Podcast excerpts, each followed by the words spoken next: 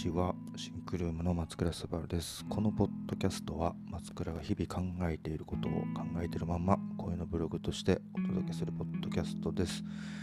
今日は12月17日でだいたいあの1回のポッドキャストの投稿でうーんとね100再生ぐらい回ったら撮るってやってるんですけど、早いね早いんですよ。最近。りがとうございます。なんかすごい聞いてもらってるみたいで。よくあの講演会とか行くと、前だとね、ノート見てますとかだった。今、ノートね、あの有料なんで、えー、ポッドキャスト聞いてますっていう、方が、えー、たくさん来てくれて、えー、ありがとうちょっと、ビールをおごりますとしております。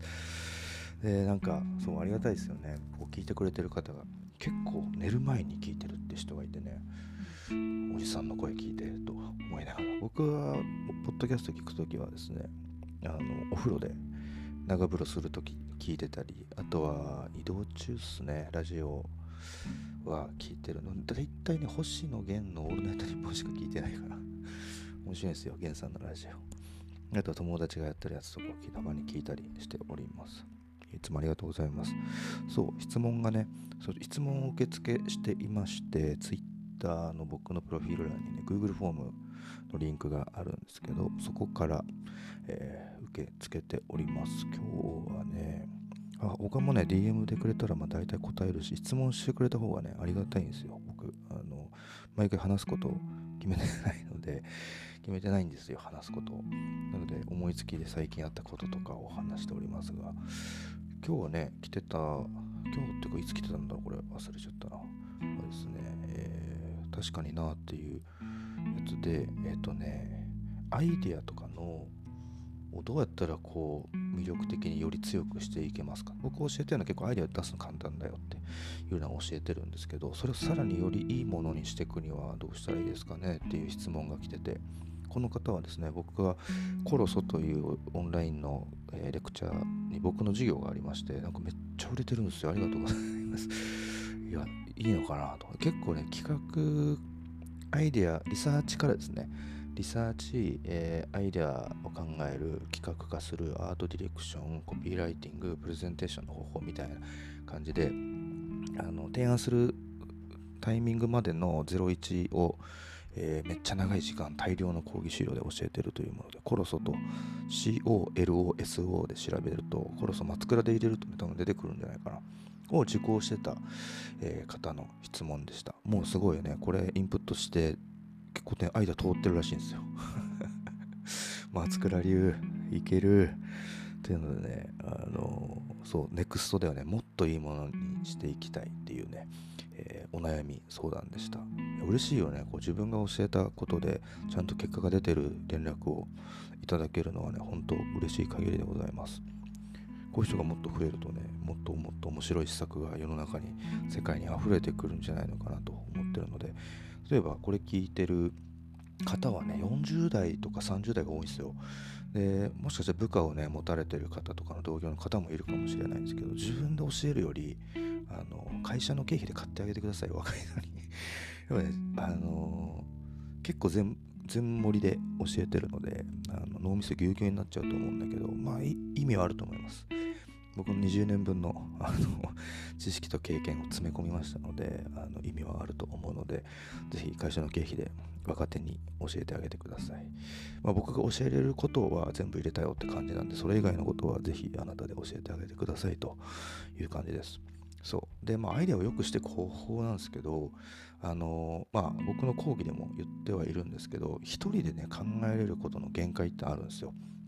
で僕のワークショップとか授業に参加した人で行くとこう大地の上に目がニョキッと生えてるあのポンチ絵みたいなのを見たことある人がいると思うんですけどあのたくさんのですね脳みそを連結させることでアイデアの発想の振り幅だったり、えー、視点っていうのがね広がってくんですよ。そういうもんそういうもんじゃないですか、えー、結構ねこのアイデアの面白さってその人の脳みそから出てきてるってことの面白さその人間から出てきてるってことがアイデアの一番の肝なんですよ。面白さなんですよ。だから誰が考えても同じにはならないんですよね。テーマを与えられたら。それってある意味ラフラフのアイデアだったりアイデアになる手前のものだったりでもいいんだけどそれってある視点なんですよ。その人の人生経験から見た時にそう見えてるとかとかこういう発想をしてみたっていうこう自分では得られなかった視点っていうものがですね、えー、得られるっていうのがやっぱこの人間の面白さなんですよね。でアイデアってあの裏を返すでもないけど人を楽しませたり驚かせたり感動させたりするものだと思うんですよ。そういう見方があったかっていうね。いうのであの結構ね僕は一人でやれる限界というものをずっと提唱しております。なので、えー、僕の場合はチームで、え、考えるってことが多いですし、えっと、僕20年これやってるんで僕の中に複数人の自分がいる。怖いこと言うな。えっとなんだろう。こういろんな性格ステータス年齢性別を持った松倉がいて一人脳内会議みたいなことをやってるんですけどそれはなんかなんだろうな。手だれというかずっとやってるからこそできることではあると思うのですぐにはできない。けど例えば、えー、もしあなたに特定のアイデアの相談が来てたりするときに、うん、自分のアイデアだけじゃまだもう一つドライブしてないなって時には友達とかに声をかけてですねあの本当関係ない人たちでいいですよ。仕事とか関係ない、ね、学校の時の同級生でもいいですし、えー、一緒に住んでる家族でもいいかもしれないです。と一緒に、えー、考えてみるっていうのをやるといいです。その時に僕が教えたアイデアって誰でもできることだよっていうのを教えてあげたらえっ、とねいろんな視点からのこのできたら面白いかもみたいなこととかがたくさん出てきますそれ全部が視点でありヒントになってきます。っていうね、すごいシンプルなんだけど、一人で考えんなよっていう ことですね。やっぱね、脳みそってよくできてるんですよ。そのね、隣歩いてる人だってさ、えー、全く知らない人だってあなたと同じような人生を歩んでるわけじゃないし、全く違う経験をして今ここにいるんですよ。なのでそれを紐解いていくというかその人の人生経験積み重ねでしか見れない風景というものがあるんですよ。それと同時にあなたにもあなたにしか出せない視点だったりアイデアがあるのと同じなんですよね。僕はそれをねたくさん集めるようにしてます。そういう捉え方あるかとかそういう見方あるかみたいなこととかがたくさん得られるのがねすごい面白いんですよ楽しいんですよね人間って面白って思う 瞬間ですよねその楽しみ方が分かるとアイディアってどんどんどんどん強化できたりするしこうなんだろうね。肉付けしていくこと筋トレみたくガンガン肉をつけていくことだけがアイディアにとっていいことではなくてあちょっといろいろ足しすぎたなってところでそぎ落としたりするですね。あ本当に大事なことから考えるとこれっていらなかったかもなみたいなこととかでそぎ落とせるんですよ。でそのそぎ落とす視点ってのはあの自分じゃない他者と話さない限りなかなか気づけないことだったりするんですよ。なのでね、ぜひね、あのー、周りの人に話聞いてみてください。で、あとは何だろうな、僕はね、自分のアイデアがもちろん面白いとは思ってるんですけど、あのー、一番だと思ってないというか、別にそのアイデア提案したものが全部落とされてもいいと思ってるんですよ。そこに何の、あの落ち込むこともないし悲しいこともないですよね。これ伝えるのめっちゃ難しいですけどあのアイデアは否定されるのを怖がってるのが一番アイデアにとって良くなくて要はその否定ですら誰かの視点だったりするんですよ。でそれってすごくいい学びじゃないですか。あその視点で見ると確かにダメだなっていうことに気づけたりするしだったらその視点で見るんだったらこういう風に変えてったらこの人が面白いって言うかもしれないなみたいなそこにはね必ず誰かの価値観視点が入ってくるんですよ。なのでそれを自分のものとして組み込んでいくっていうような割と僕はねすごく前向きに捉えてありがとうって感じです。まあ全部落ちることはないですけどね。でなんかねそこら辺をやっぱね怖がってる人が多いので今こんなこと考えてんだけどさとか上司とかにも今こんなアイデア考えてるんですけどどう思いますってのをなんだろう。出さない人多いよね。あの僕がサラリーマンだった時にアイデア募集してもすぐ出せない人が多かったですね。なんか言われたら怖いとかね。怒られるかもしれないって。アイデアで怒るやつなんて頭おかしいから。そんなやつには相談しなくていい。あのもうちょっとここうしたらよくないって言ってくる人がほとんどだと思うんですよ。で要はその伝わったか伝わってないかを見るので、うん、ちょっと難しいかもな。小難しいからもっとシンプルにしてみようかとか。でアイデア必ず必ずもらえます。そういうのくれない上司だったら多分その会社良くないんじゃないかな君を育てる気がないんじゃないかなっていう気がするしもしかしたら君の方が優れてるのかもしれない。っていうふうに考えたらいいと思います。僕はね上司運が人生今までの上司全員良かったんですよ。本当いい先輩だらけで。で僕もあのそういうのに恐れがなかったというかまあ先輩たちが良かったってのもあるしアイデアを否定されることが怖いとは思ってなかったんです。まあちょっとあの心がバカにできてるからかもしれないんだけど、まあ、確かにみたいな。青2歳の状態でずっとやってきたのでその今もそうですけどあその視点あるっすねみたいな感じでちょっともうちょっと考えますみたいな。のであのゴリゴリこう悪魔合体させていくみたいな感じっすよ。うん、やっぱそこが面白いですね。最初に思いついたことが否定される時もあるんだけどその否定の視点でさらにブラッシュアップするとより良くなったりするんですよ。おお確かに良くなったみたいな。で見せたらおめっちゃいいじゃんとか言ってくれるその時は嬉しいよね。なのでなんか結構恐れずに最初の一歩をね恐れてる人が多いですね。自分以外の人にアイデアを見せるってところが。なんで僕のレクチャーでは A41 枚でまとめてもう30点でも40点でもアイデアになってなくてもいいんだけど人に見せれる簡単に説明ができる状態までは持ってって誰かに見せましょうってことを必ずやるようにしてます。結局ね自分一人の僕で40歳なんですけど40年生きたたった一人のおじさんの経験値価値観だけじゃすげえものは生まれないですよやっぱり。でそこにいろんな人の視点を組み込んだりすることであの自分の元を離れてアイデアが育っていくんですよそのなんか子供を育てたりとかあの、ね、その感覚に近いんじゃないかなこういうことを教えてあげたらもっと良くなるよねとかっていうのでアイデアこういい意味でこう独り立ちさせるというかっていうこうキャッチアンドリリースみたいなことを繰り返していくっていうことが大事かなっていうふうに思いますね。マジで大体良くなる。あとはねそのアイデアだけじゃなくて言うとそのこのアイデアとかプロジェクトで大切にすべきことってところをしっかり明確に定めてチームに共有することですね。自分一人であの100点超えみたいなことってできないですよ。あのパーフェクトヒューマンじゃない限り。で僕は最初のこのアイデアとか大事にするもの大切にすべきことを明確にすることに割と特化して研ぎ澄ましてるんですよ。ここ外したらアウトだからみたいな。で僕がやってるのは、えプロジェクトの最初に全員がいることを、えー、徹底してます。デザイナーでもエンジニアでも建築家でも料理人でも、えー、音楽のコンポーザーでもクライアントももちろんそう。でうちのスタッフもそう。だけど最初に同じテーブルに座ってこうやるべきだと思うってところを、えー、提示する。でみんなで考え始めると。でみんなその責任がねあるそのプロジェクトにおいて果たすべき役割が決まっているのでその視点で、ね、だったらこういうこともできるかもこうやったら素敵かもとかこれはやってはいけないことだよねとかっていうのをわーっとテーブルの上で、ね、チームに共有するんですよ。そしたらこうね果たすべきことの解像度みたいなところがぐんぐん上がってって精度が上がっていくんですよ。なので僕は、えー、チームメイクの時点でもうほぼ100点超えができると思っております。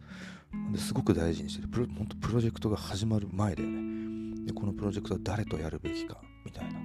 ことだったりあのこういうことを大切にしようってことを定めて全員を呼ぶ。それも割と僕の仕事は終わってる感じが ありますね。でつい先日ですね、えーと、プロジェクトの打ち上げと兼忘年会がありまして僕の古くからの親友のうさぎの寝床の吉村さんという方がですねソラキューブという、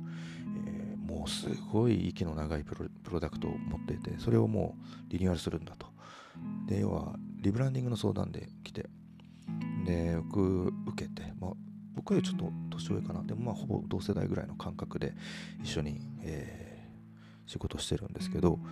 要はね30代40代とかね。3 40代50代とかが十何年前にもう買ってめちゃくちゃいいものだと。いうので買って買うべき人にもう行き届いた感じがあるよねと。その時のチームメイクでは本当誰と組むか。僕が一番最初に やったのは僕が担当するんじゃなくて担当ディレクターはうちの一番の若手にやらせるというディレクションをしました。でなぜかというとまだ20代の子たちはソラキューブを知らないからです。で20代の子たちの視点で見た時にこのプロダクトがちゃんといいものに見えるのか。で本当に誰かに届けたいアイテムになってるのかっていう視点でもう皿の感じで見てもらって。で君だったらどうする？どうやどういう世界観に持っていく？どんな言葉で伝えていく？誰と作る？誰と作りたい？みたいなこととかでチームメイクをしていきます。なのでそのね打ち上げはねもう感動的でしたね。もちろんあの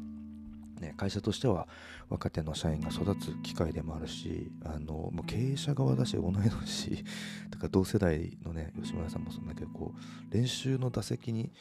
してごめんなっていう感じも若干あるんだけどそれよりもこの子が作った方がいいっていう、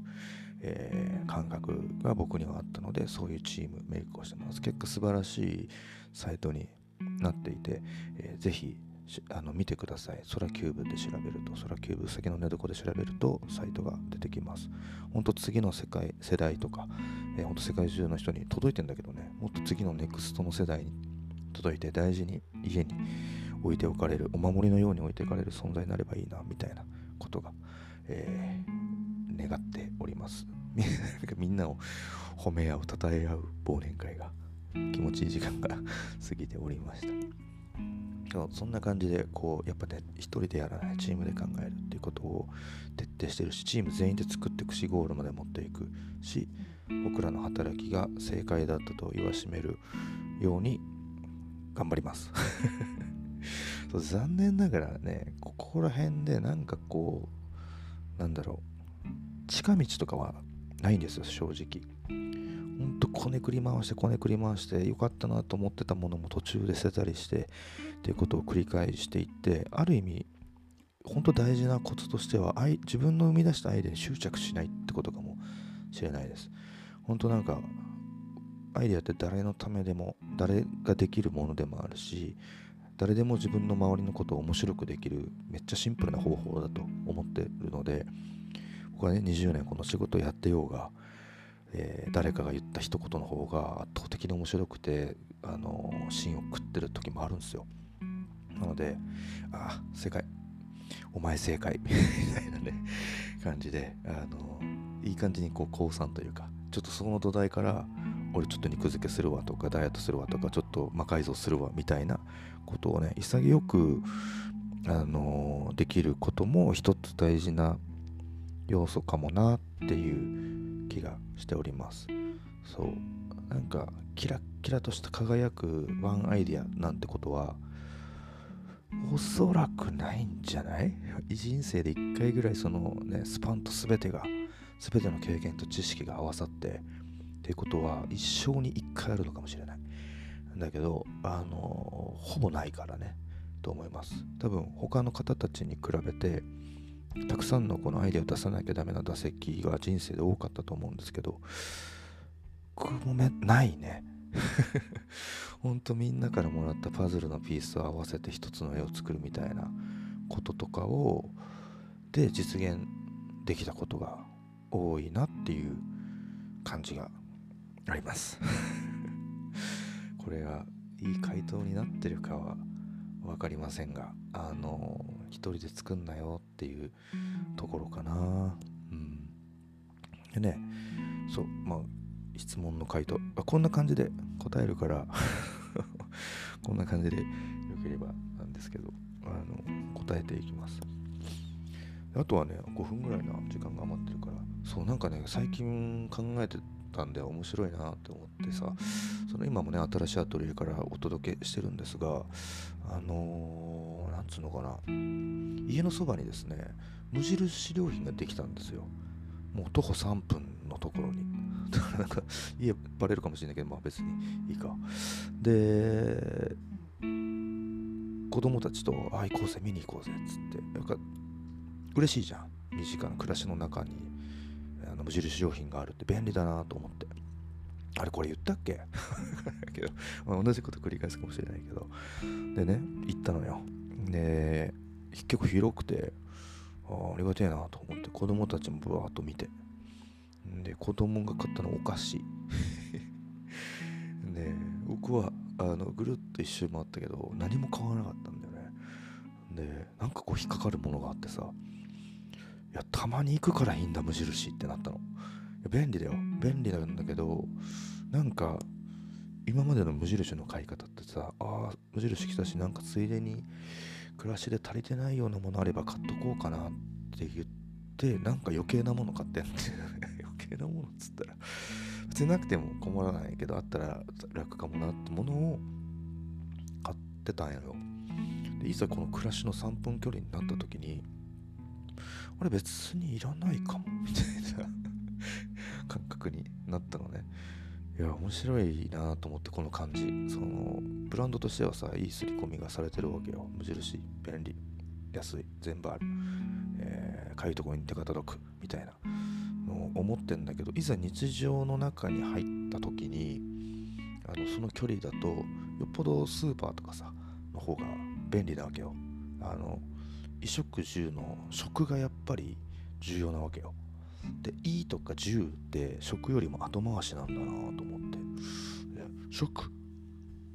？10いの順番じゃないとか思ったりねしたのプライオリティが。衣食住は欠かせないものだってなんだけどね。